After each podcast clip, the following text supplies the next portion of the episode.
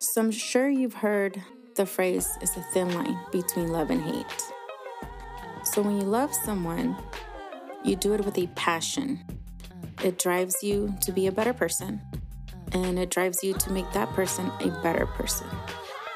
You build this story in your mind about how perfect you want it to be. You build a foundation on that story in your mind. You bring it into reality.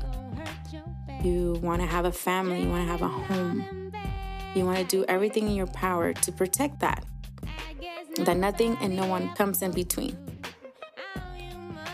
So throughout the relationship, that's what you do. From the little things to the big things. Opening up the car door when you go out. Leaving a cold beer in the fridge because you know they're going to be tired from work.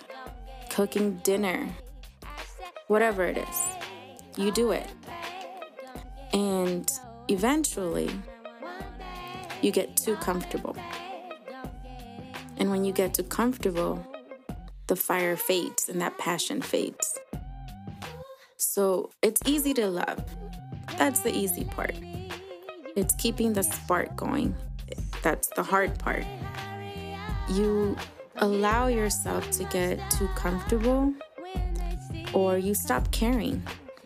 And when that, there's always that one person that stops caring. And you keep pushing to make it better and to make it work because that's what you want. That's what you dreamed of. But when the other person is no longer committed to the relationship 100%, where they don't do the little things that they used to, they don't appreciate you as a person, you start hating them. Yes, hate is a big word, but you start resenting them to where the point where it feels like you starting to hate them. You no longer want to be with them because they're not putting an effort to make it work anymore. So you have this cup that's full of love when you started, and little by little it gets emptied out. And then it ends up being full of bullshit because that's what it is. They give you bullshit. So yes, there is a thin line between love and hate, especially when the other person's not giving it their all. So when the other person realizes, like, oh shit, I'm losing this person, then they try to step it up, but then at that point, it's too late. There's no coming back from it. So then you start thinking, is my love for this person enough to stay and keep going and keep fighting for it? So you have to step back and make the hardest decision of your life and take off those love goggles. And once you take off those love goggles, then you see the bigger picture. Everything they've done, everything that they put you through. And, you know, not leaving because of your kids it's a big excuse. It's the biggest excuse we're all going to use, and that's coming from personal experience.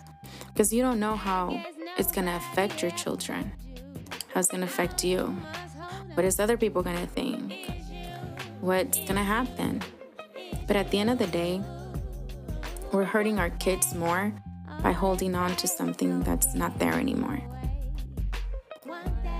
And not only are you stopping yourself from having that peace and happiness, you're stopping them, the other person, from finding their peace and happiness because they don't want to let you go either. You know, eventually this relationship is, it's más costumbre que amor. You know, it's a habit. It's a habit having someone there rather than loving them because that's what you're used to. So you have to let go, find that peace for yourself. The concept of a relationship is where you both are equally obsessed with one another, but still respect each other's space, and there's no lack of communication or trust. So when all of that is gone to shit, there's nothing left to hold on to. You can't allow your fears to hold you back. The fear of what's gonna happen, the fear of failing on your own. You literally have to figure out your new drive, figure out what's next. What are you going to do to survive? You can't be afraid of the future anymore. You have to make a new beginning. Close that book and start a new one. Start your new story.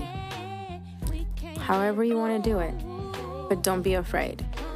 Take a chance. You take a chance on everything. You took a chance on a new job. You took a chance on a relationship. And now you're taking the chance to move on. Don't close yourself to the idea of finding new love, because your soulmate's out there. You gotta take a chance. You will find someone that appreciates you for who you are, and you appreciate that person for who they are. You know, don't wait for that right moment or that perfect moment. You know, life goes on. It keeps going. You know, you're always going to have setbacks. But you got to keep pushing forward. And learn to love again, especially yourself. You got to heal. Make a better version of yourself. Be firm about your choices. Don't go backwards to habits and situations that weren't helping you evolve.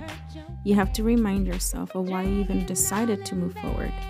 Stay positive about what's to come by being consistent. Set goals and stay focused.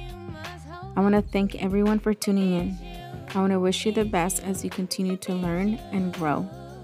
This is Real Talk with Sophie.